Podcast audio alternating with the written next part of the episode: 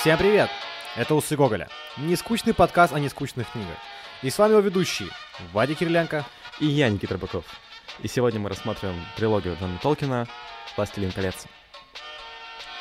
Я думаю, что это один из самых важных выпусков нашего подкаста после подкаста о Гарри Поттере, потому что мы трогаем очень важную тему. Тему детства, тема сказочного мира, тема трех прекрасных фильмов, которых каждый из нас, мне кажется, пересмотрел сотни раз. А если вдруг не смотрел, то, блин, я не знаю, зачем вам дали глаза, честно, это для меня большой-большой вопрос. Да, об этом говорить сложно, потому что включается некоторого рода фанатизм. И если переслушать наш выпуск о Гарри Поттере, то можно увидеть, что большую часть выпуска мы скорее э, счастливы, что Гарри Поттер существует, что мы его прочитали, нежели мы пытаемся как-то рационально к нему подойти. И я не обещаю, что сегодня мы сможем сдержаться и просто не кричать от восторга, вспоминать все эти битвы, битву за Хельмову пать и все, все вот эти штуки, которые, которые до сих пор свежи в памяти и до сих пор так приятно их заново-заново изучать. Да, действительно, это книга, которая вообще навеяна воспоминаниями из детства, и вообще любовь к «Властелину колец» действительно тянется только с детства, и, и эту любовь мы несем сквозь всю свою жизнь, но вот э, кардинальное отличие «Властелин колец» и «Гарри Поттер», тех, кто читали и то, и другое, это, мне кажется, что вот фанаты «Гарри Поттера» могут простить тебе какие-то неточности, когда ты говоришь о «Гарри Поттере», там, неправильно произносишь имена, заклинания и так далее, но вот фанаты «Властелина колец», если ты не разбираешься в хронологии, ты не знаешь эпос, ты не знаешь имен героев, битвы, где они были, года. Родословную, родословную всем, за, всем, всем родов, знаешь.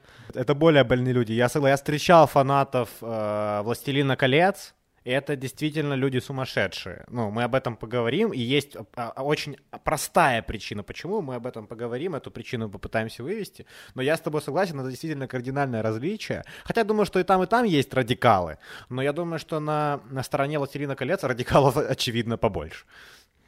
А, раз мы уже затронули эту тему и вот тема детства, давай поделимся с ребятами, как э, ты и я столкнулись впервые с «Властелином колец».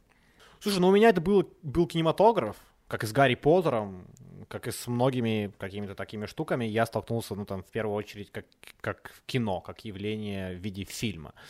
И я думаю, что в целом меня очень увлек фэнтезийный мир, и после этого там у меня будут еще там всякие голодные игры, хроники Нарнии. Ну, в целом вся эта сказочная атмосфера мне очень понравится, и я буду типа ее искать. И сейчас, а, признаюсь честно, я когда пересчитывал, я опять окунулся, опять, ну, хочу обсудить с тобой, что такое этот сказочный мир и как классно в нем находиться во взрослом уже возрасте. Что у тебя было? А, у меня тоже так было. Я познакомился с «Властелином колец» с, по фильмам, и я, правда, смотрел как-то отрывками, я особо не всматривался в сюжет, и просто, знаешь, какой-то там на бэкграунде какие-то чуваки махают мечами, но, в принципе, мне это было достаточно в детстве, я как бы не заморачивался особо над сюжетом. Вот, и когда, потом уже, когда я чуть подрос и пошел на а, курсы английского, я пришел к преподавательнице, и она спросила, какую книгу я хочу читать самостоятельно, чтобы мы с ней потом разбирали. И я почему-то не думая ответил, что я хочу почитать «Властелин колец». И каково же мое удивление было, когда я открыл эту книгу, и она была настолько написана сложнейшим английским языком, мне 11-летнему этот язык вообще не подавался. Я там эту книгу читал год, я год мусолил «Властелин колец», но, правда, дочитал и считаю, что это какое-то мое личное, мое личное достижение, что вот я в оригинале почитал «Властелин колец». Э, я рад, что ты до сих пор, э, до сих пор счастлив из-за твоего достижения, который, к которому ты в 12 лет пришел. Я, я думаю, типа что я лучше ничего в жизни так и не сделал, кроме этого. Я вспомнил одну историю со школы. У нас в младшей школе было что-то вроде уроков неклассного чтения, где мы там между уроками читали 15-20 минут какую-то художественную литературу. Никто не проверял, никто ничего не сдавал, просто нужно было принести книгу из дому. Она вообще хранилась в школе, ты ее читал. И один чувак просто принес книгу без, без, без вообще без текста. Там были одни картинки, одни иллюстрации каких-то гусей и лебедей. И он все время ее очень внимательно читал. Причем он это делал где-то месяца два, и потом его только пальнула учительница. Так что, Я думаю, что он играет... работает в Google Гугле, чувак, он именно гений, Илон Маск. Да, да, ты выбрал, типа, какую-то сложную литературу и сейчас бомжуешь. знаешь, типа, неудачник. А он, типа, картинку просто листал и сейчас миллиардер, знаешь, это классика, типа. да, так обычно и бывает, так обычно бывает, к сожалению. Давай, наверное, подвигаться потихонечку к личности Толкина. Это, этого человека называют фанаты профессором. Действительно, он имел степень профессора и привнес много нового в литературу, но если говорить о его детстве, нужно вспомнить о том, что Толкин а, родился не в своей а, стране, которую он горячо любил, а он родился в Африке, а потом в Англию он переезжает в возрасте 4 лет.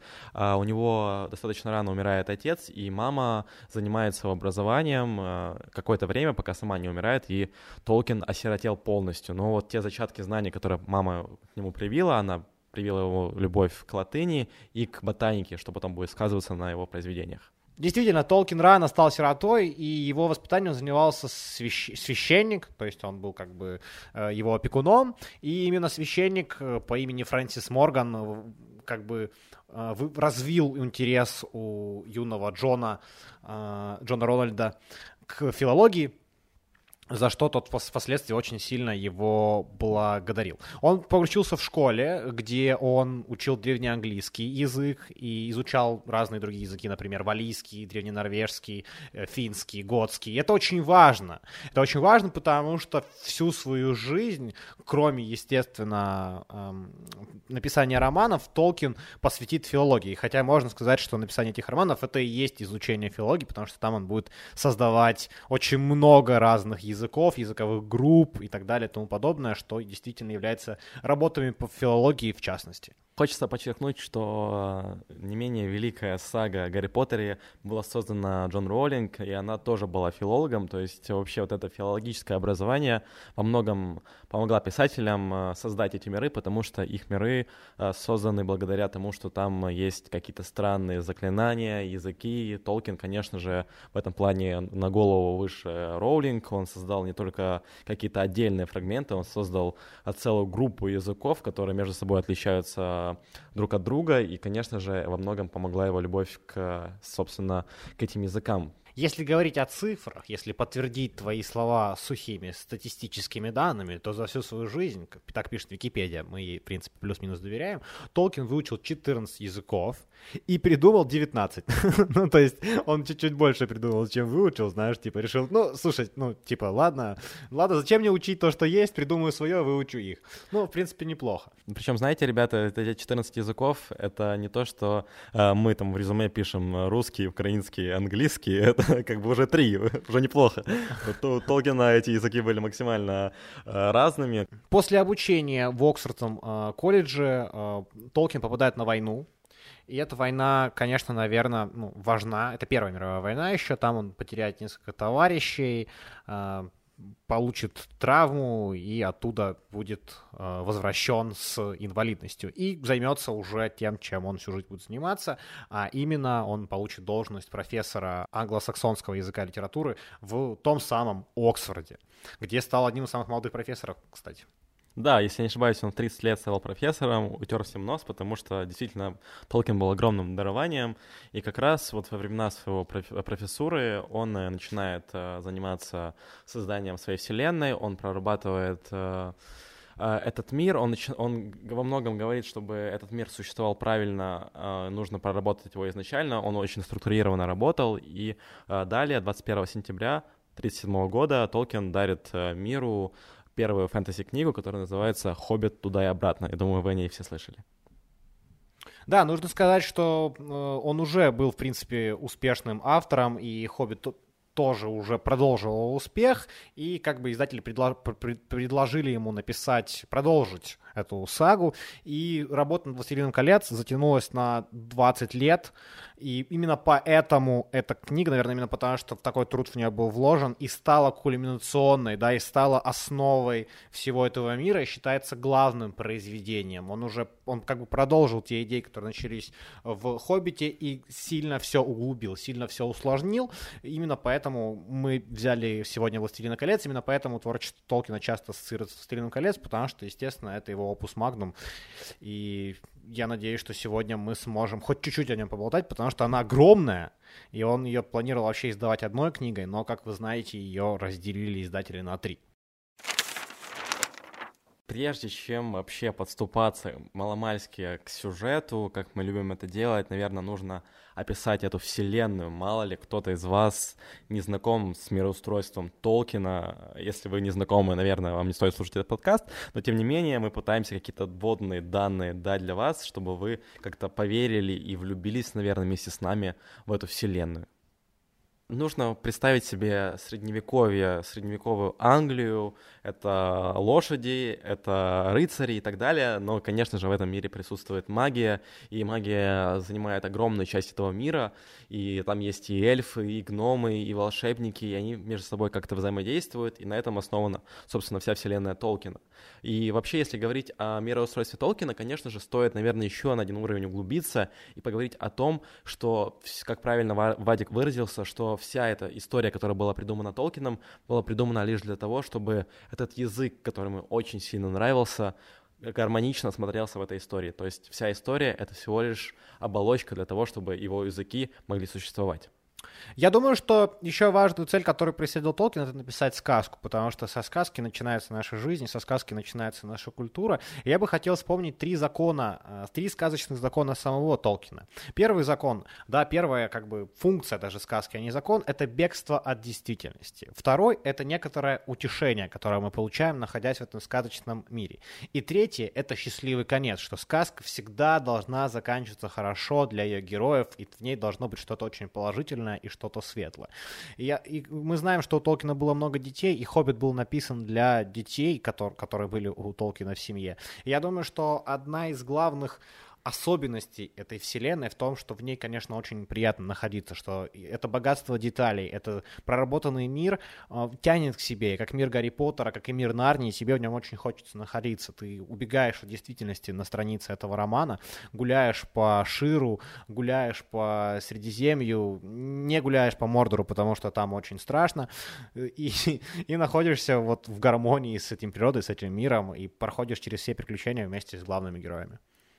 А, конечно же, если говорить о «Хоббите», это по большей мере сказка, я тут с тобой согласен, но если говорить о «Властелине колец», то там краски сгущаются, даже если вот сравнивать э, Э, мы часто, наверное, будем сравнивать сегодня эту сагу с Гарри Поттером, вот там как-то развивалось все более-менее линейно, и краски сгущались, сгущались, сгущались, пока в седьмой части настала антиутопия. «Властелин колец» немножко наоборот, потому что там все плохо с самого начала. Там герои попадают именно в жопу с самого начала и пытаются ее разгрести, Поэтому э, находиться в этом мире э, с точки зрения «Властелин колец» э, не так приятно, потому что ты постоянно сражаешься, ты, ты наверное, не можешь насладиться всей этой природой, потому что бесконечное зло пытается поработить все живое, и поэтому тут, наверное, это совокупность факторов, которая делает этот мир лучше, и наверное, стоит поговорить о том, что насколько он сильно структурирован. Я с тобой согласен, что он проработает очень хорошо, и даже люди, которые занимаются отдельными вопросами, там, э, допустим, географией «Властелин колец» или ботаникой «Властелин колец», удивляются, насколько сильно Толкин уделял э, как бы внимание вот этим мелочам, потому что на каждой такой мелочи, на самом деле, она делает этот мир более выпуклым, она делает его более трехмерным, и поэтому он кажется таким реальным для нас. Сюжет очень простой. Как вы уже знаете, по названию книги она называется «Властелин колец», и значит в ней есть кольцо, кольцо всевластия, темная некоторая сила, которой владеет Саурон, главный антагонист. И главный герой, главный герой всей этой саги, Фродо Бегинс, несет это кольцо э, через все, все, все, все Средиземье для того, чтобы его уничтожить. На а, это, в принципе, все. Ну... Мне кажется, что можно на этом как бы коротко сюжет закончить, потому что, ну, просто чувак несет колесо, чтобы кинуть его в вулкан. Вот совсем коротко. Но по факту, по факту, происходит столько много сюжетных линий, такое происходит такое количество огромное сюжетных линий рядом, что можно сойти с ума. Ну, то есть от количества героев, от количества битв, от количества каких-то маленьких э, решений, да, маленьких героев, которые как-то влияют на сюжет, их просто тысячи.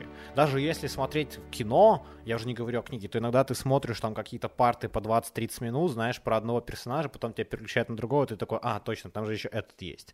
Потому что, знаешь, так интересно находиться в этой точке, в этом моменте, где что-то происходит. Вот. И что очень важно, мне кажется, нужно добавить, что есть э, Братство Кольца, где, куда входит 9 э, человек, столько же, сколько э, входит, э, столько же, сколько вассалов у этого Саурона, помните, антагониста, о котором я говорил. И эти 9 э, людей защищают это кольцо, помогают Фроду там, пробираться через все эти препятствия. Туда входит волшебник, туда входит Ким, туда входит эльф. Мне кажется, это очень важно. Кстати, это то, с чего я хотела бы начать с тобой обсуждение, что туда входит очень много разных вот этих народов.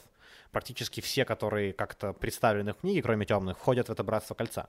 Да, действительно, вот это многообразие героев разных рас, они перемешаны между собой, как они взаимодействуют, потому что у разных рас, разных кланов свои какие-то внутренние истории, некоторые воюют, некоторые в союзе. За этим очень интересно наблюдать, как, казалось бы, эльфы и гномы объединяются в какой-то маленький союз, потому что э, по вселенной Толкина эти э, народы враждуют между собой. Некоторые такие утонченные эльфы э, и такие мужланистые какие-то гномы, и все равно вот ради какой-то всеобщей благой цели они объединяются и несут это кольцо все вместе. В какой-то момент они разъединяются, но сам факт, что э, вот тут, наверное, главная мысль о том, что какой-то, когда вы объединены общей идеей, общей целью, вы можете забыть на какие-то внутренние разногласия и объединиться под общим знаменем. Мне еще кажется, очень важным моментом здесь является то, что хоббитов э, в этом братстве больше всего, их четыре. И хоббиты, мне кажется, здесь символизируют какой-то простой народ, да, потому что хоббиты в мире Толкина это какие-то самые слабые, да, самое слабое звено. Это какие-то люди, которые живут на окраине, которым вообще не интересна политика всего государства, которые постоянно там и занимаются тем, что веселятся и кушают, которые становятся совершеннолетними в 34 года. А, и мне кажется, что Толкин хочет показать, что именно хоббиты, да, именно слабые э, спасут э, человечество. Именно на Фрода, именно на слабого, на, на плечи слабого ложится самая важная миссия по спасению всего мира. Вот тебе не кажется это каким-то романтичным, или же это действительность?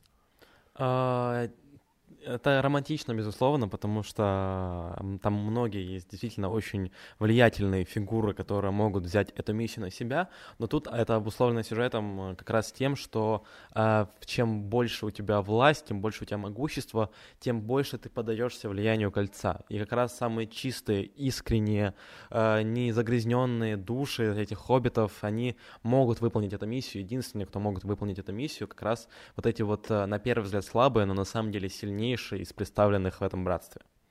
Я бы не назвал это романтизацией, знаешь, я бы назвал это суровой реальностью, потому что, на мой скромный вкус, как раз вот простые люди, и делают выбор, да, именно они делают разницу, я бы даже так сказал. Именно они должны выходить на площади и, знаешь, там, менять условно э, свой мир, свою страну, свой народ. Именно вот это как бы масса, эта толпа решает больше, чем те, кто имеет власть. И мне кажется, что Толкин хотел показать именно это. Ну, тут можно спорить бесконечно, давай немножко а, перейдем к географии, к э, ландшафту вокруг нас, потому что на самом деле э, очень интересно все обустроено у э, Толкина. У него как бы нету космополитизма как такового, потому что у него все миры, знаешь, они так немножко друг друга отчуждены. Вот как в «Игре престолов». На самом деле в «Игре престолов» там очень много чего своровано, но вот каждый мир как будто живет вот в себе по своим правилам, по своей, со своей культурой, и с другим он пересекаться абсолютно не желает.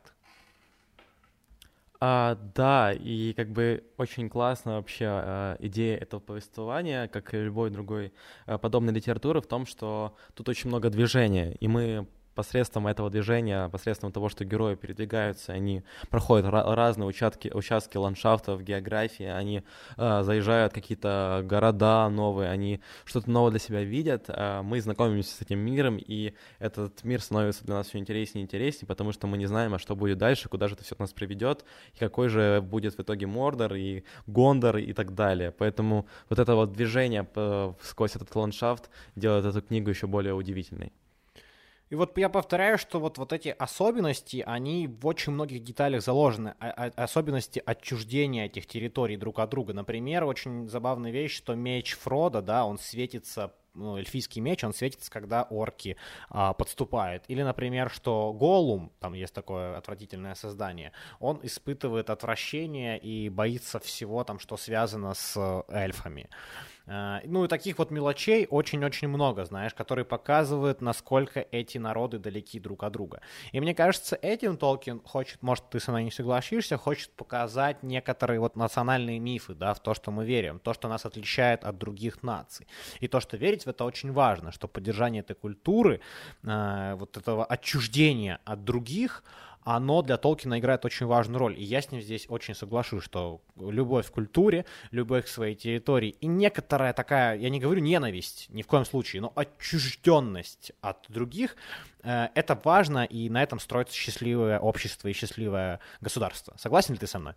А, более чем согласен, действительно, это во многом а, выделяет эту книгу. Если говорить вообще о вот этих вот национальных мифов а, в каждом из отдельном героя, в каждом из отдельной расе, нужно понимать, что «Властелин колец» условно это описание третьей эпохи, которая происходит в той вселенной, но прежде чем приступить э, к описанию третьей эпохи, Толкин расписал первые две. И вот всех героев, всех значительных персонажей, их э, геологические древа, их э, какие-то для каждой расы у него был отдельный календарь, у которого был, который, который начинался с какой-то определенной даты, для них значимой даты. Поэтому это все, конечно же, воедино, когда сливается этот мир, созданный им, нужно понимать, насколько сильно он проработан и корнями уходит в, в первую и вторую эпоху, и мы видим только какой-то уже живущий организм, который живет, наверное, непосредственно от Толкина, а он просто наблюдает за его детищем.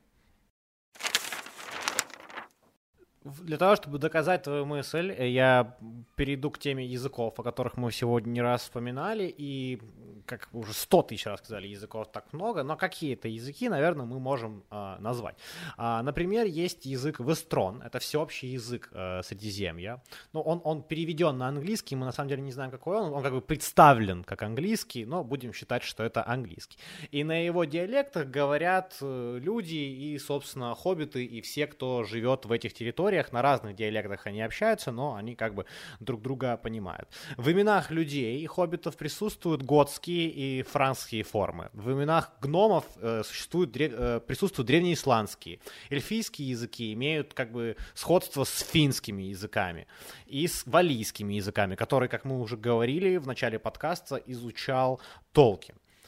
И, конечно же, есть некоторая черная речь, на которой говорит э, все приспешники Саурона орки, и она для других героев звучит как рев. Просто они друг друга не очень понимают. И очень классно, что, мне кажется, мне очень понравилось, э, что Фродо знает немножко эльфийский, и когда он встречает эльфов, он с ними на эльфийском разговаривает, и они всегда его называют Фродо друг эльфов. А быть другом эльфа в этом мире, как мы уже говорили, мир такой немножко отчужденный, этого дорогого стоит. Да, и вот, ну, еще раз, наверное, мы, наверное, будем э, э, упоминать это снова и снова, но как раз вот в каждой мелочи, в каждой детали, которой ты понимаешь, каких колоссальных трудов понадобилось Толкину, чтобы прописать это, создать этот мир, и как раз в этих деталях, сотка, а, из которых соткана вся эта вселенная, и складывается наша к ней в любовь, потому что если бы это была просто какая-то отчужденная история с людьми, непонятными расами, которые воюют между собой, и какие-то из них несут кольцо, чтобы его разрушить, это, наверное, бы, ну, стало бы очередным фэнтези какой-то всратой обложки, которую ты заходишь и видишь в книжном, непонятно, что там, зачем это читать и так далее.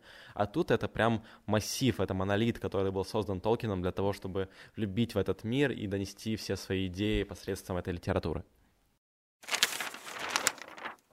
Мы чуть поговорили о географии, мы немножко поговорили о языках, и я думаю, что мы можем теперь перейти к тому, чтобы обсудить некоторые важные события внутри книги и ее главных героев. Давай начнем с Фрода. Что мы знаем о Фродо? Фродо э, это вот сирота, очень такой часто встречаемый сказочный герой, сирота, э, который должен стать героем. Ничего не напоминает вам? я думаю, что вы уже поняли, о чем я. Но Фродо вот такой вот э, слабый, э, из мира слабых, который должен сделать что-то очень-очень сложное. Спасти весь мир путем своей жертвы. Э, да, и, конечно же, как у любого сироты в подобных книгах, у него есть верный товарищ, который его поддерживает во всех его глупостях, начинаниях и победах, и в этом случае это Сэм Генджи, и он э, садовник просто по своей профессии, и он верный друг Фрода, и как раз благодаря своей верности, которую он будет нести сквозь все это нелегкое путешествие, они смогут дойти, потому что в самый кульминационный момент у Фрода закончится силы, и только благодаря Сэму они дойдут до конца. Да, Сэм похож здесь на какого-то верного коня, знаешь, который там, э, как, как животное, в самый тяжелый момент поднимает своего... Э, Потом лайн э, Сэм-животное, правильно я тебя понял? Нет, просто э, архетип коня. Давай, давай, давай говорить о том, что в произведении Толкина очень много архетипичных вещей, да, вещей, которые там а, каноничны, давай их так называть, которые мы уже сто раз встречали, э, как э, героя-сироту, как слабого героя, которому нужно пронести сквозь э, все Средиземье, кольцо, который должен совершить подвиг. Так вот, Сэм является вот этим другом, да, некоторым Ватсоном, э, который помогает герою и который очень часто делает что-то за героя, да, вот ты правильно сказал, что если бы не Сэм, Фродо вряд ли бы смог донести это кольцо, и Сэм в некоторый момент вообще очень важно, мне кажется, сам это кольцо приносит в Мордор, потому что Фродо там украдут, э, выкрадут э, орки, и Сэм, в принципе, возьмет на себя роль властелина кольца, да, кольца, человека, который несет это кольцо. А, вообще в этой книге очень много архетипичных э, персонажей. Если говорить о свете самого Фрода, его верных друзьях, то можно вспомнить того же Пипина, который вот такой немножко трикстер. Он, э, они вместе со своим другом, они э, залазят э, в лес, они участвуют в битвах, но тем не менее, вот он такой, знаешь, задорный, и он относится ко всему с юмором. И вообще, вот когда ты читаешь литературу другую, ты можешь найти вот эти следы этих персонажей, которые Тол Толкин создал, во многих из них, там, в Шерлоке Холмсе, там, и в других персонажах, потому что, действительно, Толкин во многих из своих персонажей вложил вот эту архетипичность, которая в последующем раскладывается на образы, которые мы складываем себе в голове. Что, мне кажется, очень важно, Пипин, несмотря на то, что является трикстером, он очень часто делает какие-то положительные штуки. Например, он э, крадет палантир, такой камень, в который волшебный можно смотреть у Гендальфа, и он сам него смотрит и видит некоторое будущее, да, и он это делает вместо Гендальфа, что спасает, да, как бы, что по... Гендальфу нельзя было туда смотреть. В общем, некоторые его вот эти трикстерские деяния, они скорее, наоборот, идут на пользу сюжета. Мне кажется, главный герой, один из самых главных героев, о котором хочется поговорить, это Арагорн. Арагорн — это рыцарь, это король, король Гондора, э, человек, который якобы является родственником всех, э, родственником первых королей, точнее, последних королей, да, и он вот не может прийти к, к власти, потому что сейчас там наместник какой-то сидит. И Арагорн является таким э, эпическим героем, героем из а, древнеанглийского какого-то эпоса, рыцарем, очень похожим на короля Артура, такого, такого знаете, волосатый, небритый, очень очень статный, очень мужественный. И мне кажется, еще очень важная архетипичная особенность, которую мы найдем в «Игре престолов» потом, что он э, легитимный король, но он не может сесть на трон. Да, что ему нужно что-то сделать, чтобы на этот трон сесть, что он вроде бы как бы может, но он должен пройти через какие-то испытания, переродиться, отказаться от власти, да, в какой-то момент, и для того, чтобы прийти к, ней, к этой власти чистым королем. Ну и, наверное, самый необычный персонаж, который э, вызывал больше всего восторга у нас в детстве и даже сейчас, это, конечно же, Гендальф.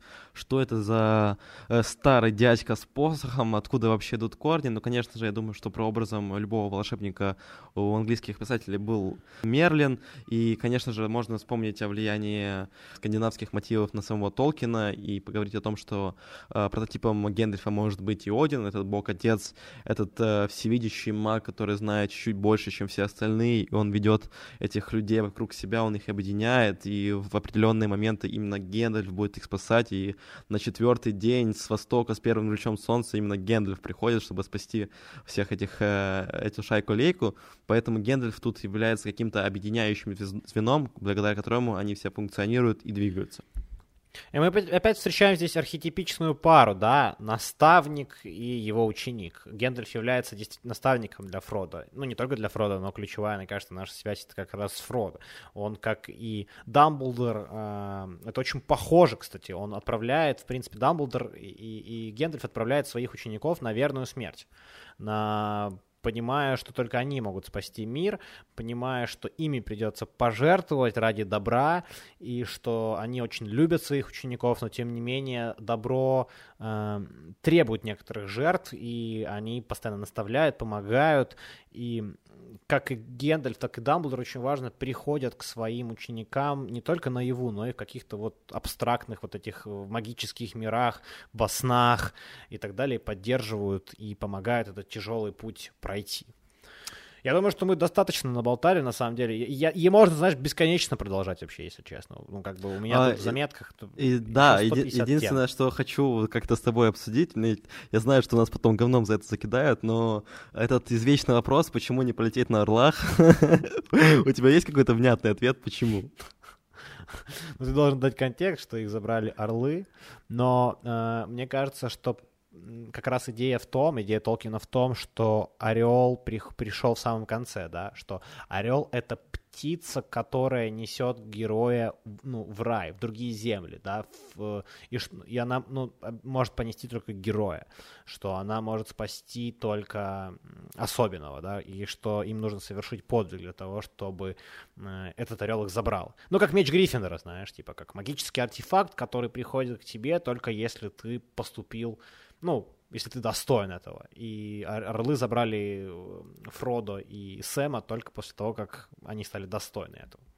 Ну, это какой-то романтичный ответ. Я буду считать все, все же, что, что они морозились просто, смотрели, смотрели на все это, пока там эта мясорубка происходила, потом покурили, такие, ну ладно, можно и забрать, собственно, пацанов. Можно забрать пацанов. Я вспомнил конец фильма «Бумер», где Димон уезжает. Не знаю, зачем я сейчас это говорю в контексте «Властелина колец». Там один из героев уезжает на тачке, пока его друзья расстреливают, они кричат «Димон!» И тут такие орлы, такие, Фродо! Ну вот, ладно, ну... слушайте, я, ну, на самом деле, реально очень хочется еще говорить, потому что у меня еще куча заметок, но мы будем потихонечку закругляться, потому что... Это вранье, если что, у нас заметки закончились. Да нет, ну это у тебя заметки закончились, у меня они только начались. Я же не то, что ты, готовлюсь нормально, как человек. Я хотел сказать вам, что... Чем я хотел бы закончить? Тем, что вот я неделю назад начал перечитывать первую книгу, и я ждал конца рабочего дня для того, чтобы оказаться в этом прекрасном мире Средиземья. Я прям вот весь день думал, я каждую минуту свободную пытался э, вот почитать немножко и опять оказаться в этом мире, опять немножко побродить с героями по разным локациям. И я вспомнил детство, я вспомнил, как я там перечитывал хроники Нарнии, как я увлекался голодными играми, как у меня еще более ранее были какие-то детские детективы. И я вспомнил, зачем мне нужно чтение, собственно, перечитывая «Властелина колец», для того, чтобы прожить чужую жизнь, для того, чтобы немножко убежать из этой сырой э, реальности, из этих голых деревьев, хотел сказать голых женщин, но, к сожалению, только голые деревья у меня есть в жизни. И посмотреть, и прожить чуть-чуть другого, что-то светлое, окунуться в какие-то приключения, которых, возможно, у тебя в жизни сейчас нет, и понять, что не все так уж и плохо, и что есть куда убежать, и есть куда, где пожить немножко другой жизнью. Да, чувак, у нас сейчас приключения только с э, квартплатой, с оплатой за воду и электричество. Вот такие у нас приключения. Сейчас но... еще отоп- отопление включили, вообще новое, блядь, приключение. Да, это просто братство, братство блядь, батарей начинается. Да, именно братство пустого кошелька. Поэтому, действительно, ребят, если вы хотите хоть как-то от этой сырой реальности убежать и почитать что-то светлое, доброе, что-то проникновенное, конечно, мы рекомендуем вам прочитать или перечитать «Властелин колец», почитать «Хоббита», посмотреть фильмы, если вы какой-то супер фанат, может быть, «Сильмариллион» почитать, это как бы Библия к «Властелину колец», это то, что, с чего все начиналось, поэтому этот мир огромен, это огромная любовь автора к своей родине, к языку, к ботанике, к географии, и когда ты читаешь, ты понимаешь, с какой огромным трепетом и любовью он относился к вселенной Средиземья, поэтому почитайте, вам понравится. Тут, конечно же, я думаю, что у меня 10 из 10. Я ставлю тоже самую высокую оценку. Не, Это, это замечательное произведение. Я думаю, что мы и, и 5, и 2% не раскрыли того, что там происходит. Я думаю, что наш получился очень скомканный, быстрый какой-то диалог. Ну, потому что об этом можно, как я часто говорю, запускать, запускать отдельный подкаст и бесконечно в этом разбираться. А, я говорю вам спасибо за то, что вы нас послушали. Зову вас ставить лайки везде, где только можно, писать комментарии, подписываться в социальные сети, Инстаграм, Телеграм, писать нам приятные штуки. Мы все читаем, на все стараемся отвечать. Спасибо, что послушали. Пока-пока. Да, ребят, спасибо, что остаетесь с нами. И маленькие комментарии. У нас есть носочки, которые можете купить на нашем сайте. Это ваша прямая поддержка для нас. Плюс носочки реально крутые, так что приобретайте. С вами был Юсы Гоголя. Пока-пока.